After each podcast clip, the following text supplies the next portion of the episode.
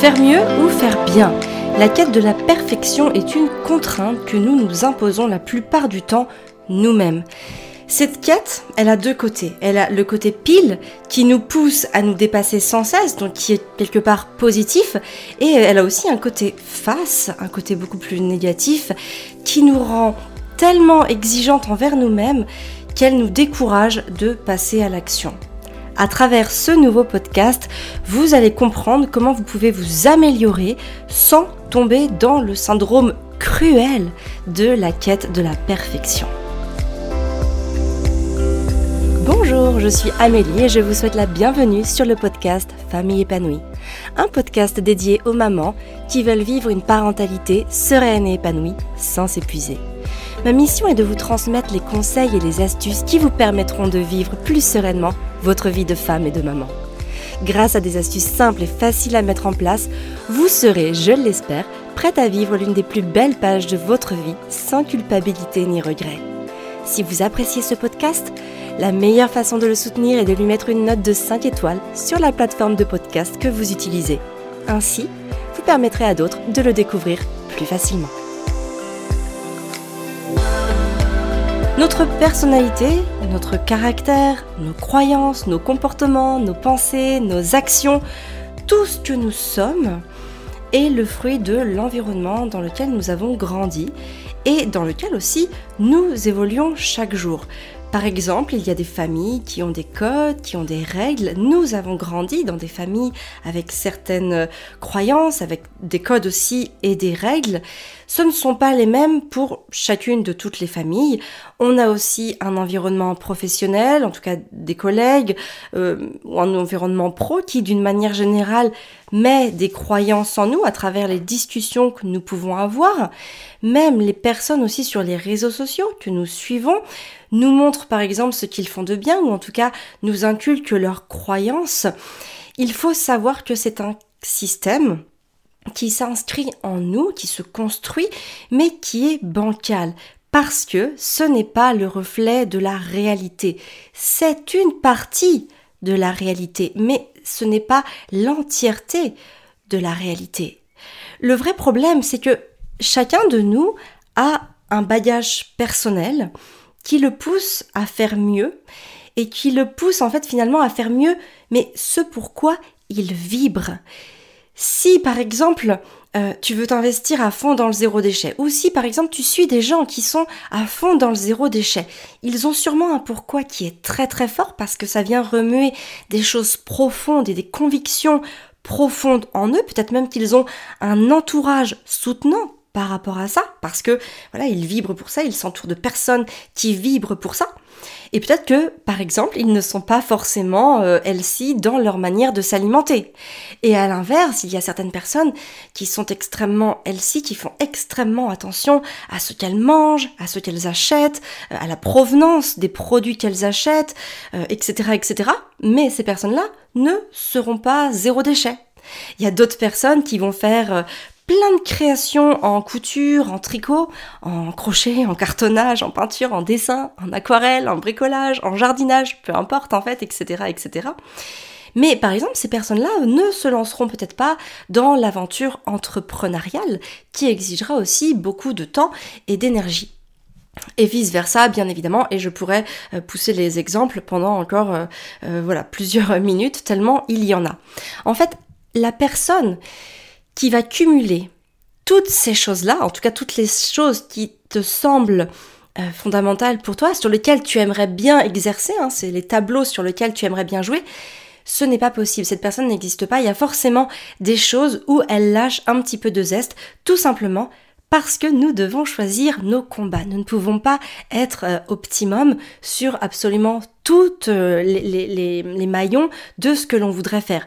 Par exemple, moi je sais que j'ai utilisé des couches lavables pour Gaspard, mon deuxième enfant, mais je ne les ai pas utilisés pour Constance. Pourquoi? Parce que Constance était mon troisième enfant et que finalement, quand elle est née, Gaspard était toujours en couche lavable et j'en ai eu marre de devoir faire autant de machines, j'en avais marre d'investir autant de temps et d'énergie pour laver mes couches lavables, ça me prenait beaucoup de temps et je préférais au contraire passer plus de temps euh, avec mes enfants ou pour mon projet professionnel. Donc je ne pouvais pas tout faire.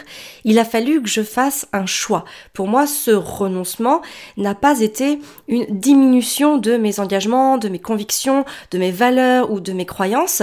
C'est juste qu'à un moment, j'ai choisi aussi les combats qui me permettaient de pouvoir avancer sereinement sur notre chemin, en tout cas sur mon chemin. Et c'est exactement ce qu'il faut faire.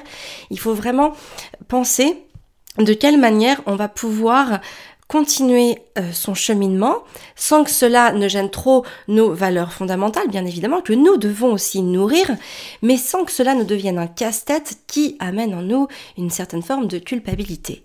Il faut bien comprendre qu'au sein de nous-mêmes, hein, au sein de chaque personne, il y a une dualité. J'aime bien cette image du petit diablotin et du petit angelot qui sont posés un petit peu là de chaque côté de nos épaules, parce que je crois sincèrement que c'est tout à fait le cas. Nous avons un diablotin qui se nourrit de nos pensées négatives, et de notre culpabilité. Hein, nous pouvons vraiment le nourrir. Par exemple, il y en a qui aimeraient énormément créer des jouets formidables pour leurs enfants ou faire des activités extraordinaires avec eux. Mais finalement, ces mêmes personnes vont aussi avoir un travail prenant, par exemple, ou pas, mais en tout cas un travail qu'elles adorent, dans lequel elles aiment s'investir. Elles vont aussi aimer passer des journées ou des soirées avec leurs amis ou avec leurs conjoints. Et donc, qu'est-ce qui se passe à ce moment-là? Parce que c'est très difficile d'exceller sur tous les domaines, alors il va y avoir une dualité en elles qui va les pousser à culpabiliser parce qu'elles vont se dire mais oui je devrais fabriquer tel ou tel jouet quelle mère es-tu à ne pas faire euh, ça au moins pour tes enfants? Non mais tu t'es vu euh, Qu'est-ce que quelles sont tes priorités? Est-ce que tu as vu ce que tu fais passer en priorité? Mais comment est-ce que tu oses? De quel droit est-ce que tu préfères sortir avec tes copines plutôt que de, passer une soirée avec tes enfants? Ces choses-là, on se les pose. On se les est toutes posées et nous nous les poserons encore toutes dans notre vie parce que ce sont des pensées qui viennent résonner en nous et en général, ces pensées-là, elles viennent résonner en nous dans nos moments de fragilité parce que elles sont directement liées à la, manière hein, dont nous souhaitons nous définir. Mais finalement, on doit apprendre à ne plus les laisser nous atteindre, ou en tout cas, pas dans un mode destructeur et offensif. Alors, Lorsque ces pensées négatives vous gagnent, vous pouvez vous en servir comme guide personnel en vous, posant les bonnes questions. Par exemple, est-ce que ce que je fais est vraiment important ou suis-je en train d'accorder trop d'importance à quelque chose qui n'en mérite pas? Et c'est fondamental de s'accepter entièrement, c'est-à-dire dans notre force autant que dans notre vulnérabilité. Pour s'accepter dans notre vulnérabilité, évidemment, la clé sera de se construire une solidité, une confiance en soi très forte. Et finalement, pour donner place, pour laisser place à cette confiance et à cette solidité intérieure, il y a un moment, et c'est souvent à ce moment-là qu'il faut le faire, il faut laisser la parole à l'angelot, hein, qui est au-dessus de notre autre épaule, et ce petit ange nous aide aussi à trouver les solutions quand on se retrouve pris au piège par nos pensées. Parce que votre petit ange, il connaît vos forces, vos qualités, vos valeurs. Lui, il est infaillible. Parfois, vous pouvez peut-être penser qu'il vous lâche, qu'il vous abandonne, qu'il vous fait défaut. En réalité, c'est juste parce que vous ne le laissez pas assez s'exprimer. Vous n'osez pas assez lui faire confiance. Vous ne lui laissez pas assez l'opportunité de vous aider. Et pourquoi est-ce que vous ne le laissez pas assez jouer son rôle? Eh bien, parce que vous cherchez sans cesse à faire mieux plutôt qu'à faire bien. À vouloir toujours faire mieux, vous en oubliez que vous êtes faillible et que l'erreur, non seulement elle ne vous détruira pas, ni ne vous rendra plus faible euh, ou plus vulnérable, mais au contraire, elle vous permettra d'accepter qui vous êtes dans votre entièreté. Elle vous donnera les clés de la compréhension, elle vous offre l'opportunité de vous comprendre et de vous construire. Il y a quelque chose qui est assez extraordinaire dans la face négative du terme, c'est que dans notre société, en tout cas en France, l'erreur, elle n'est pas bien vue. Et je pense sincèrement qu'elle n'est pas bien vue parce que de l'autre côté, le succès n'est pas si bien accepté que ça non plus.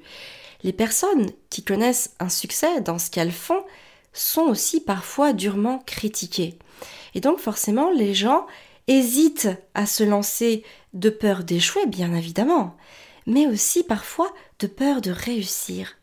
Parce que la réussite va nous faire sortir aussi de cette norme prédéfinie de la société, hein, là où on retrouve le plus de gens.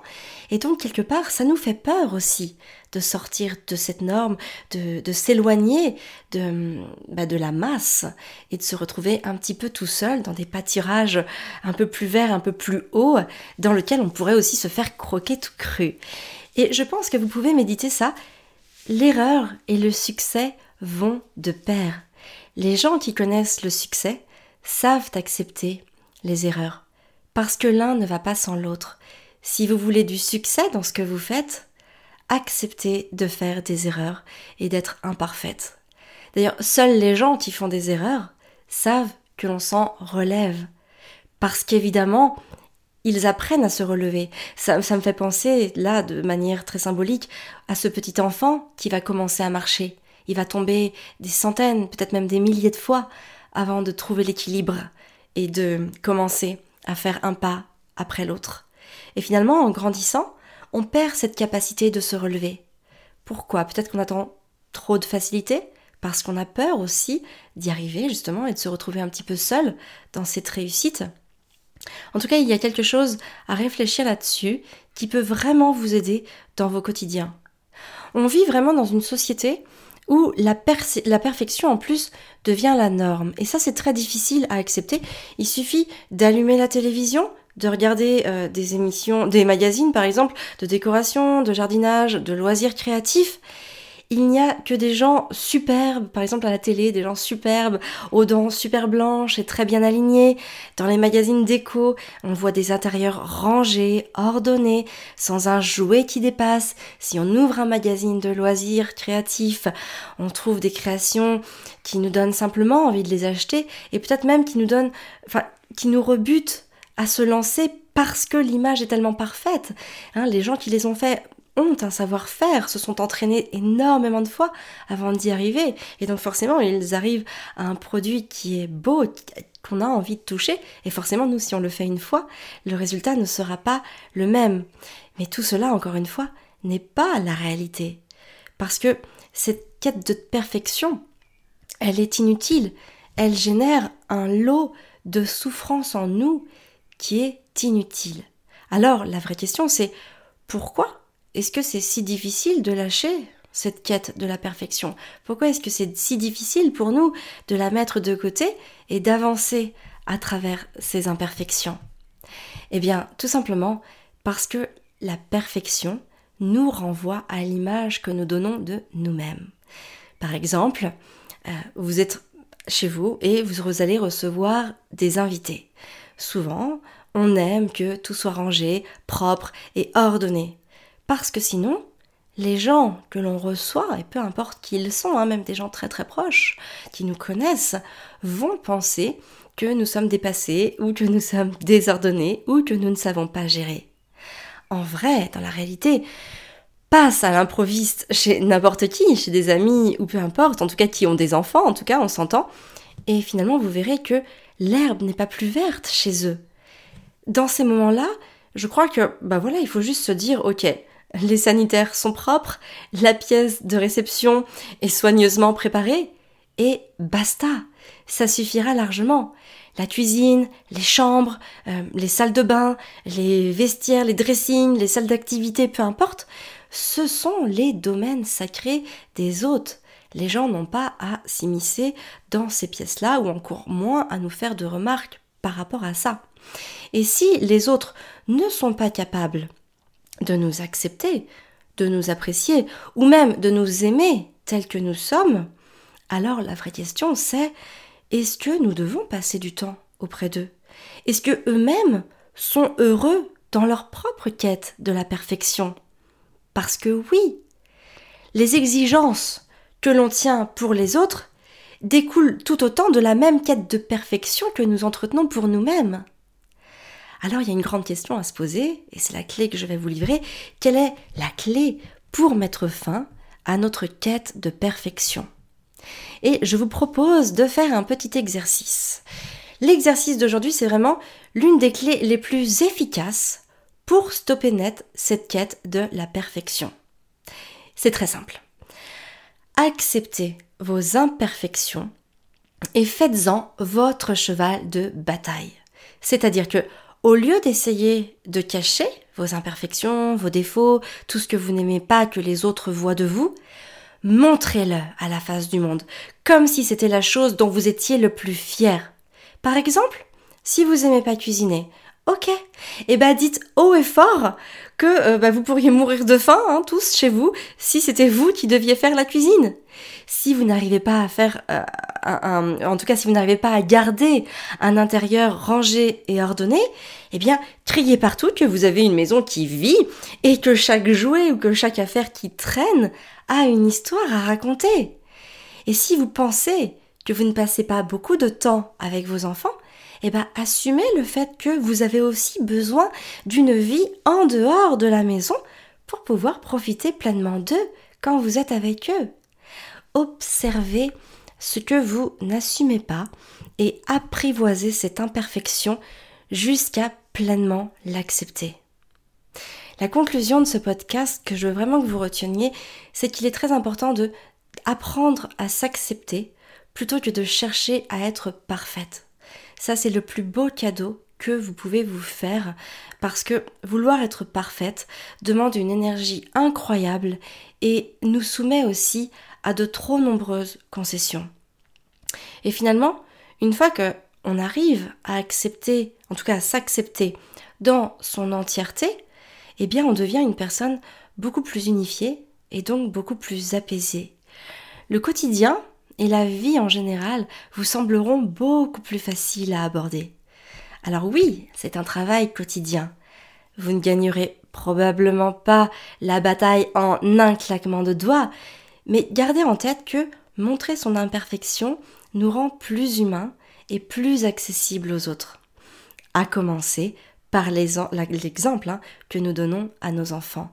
À vouloir euh, être trop parfaite, on renvoie aussi une image inaccessible, inatteignable à nos enfants.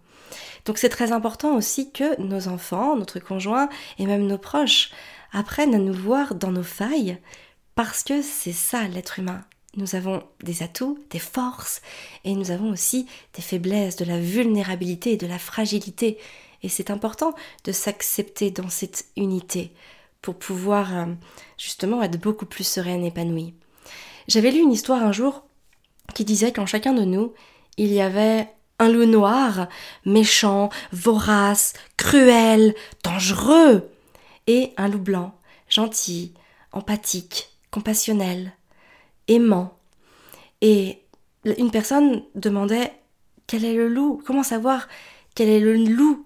Qui vit en nous Et le sage de l'histoire répond C'est celui que tu vas nourrir. C'est exactement ça.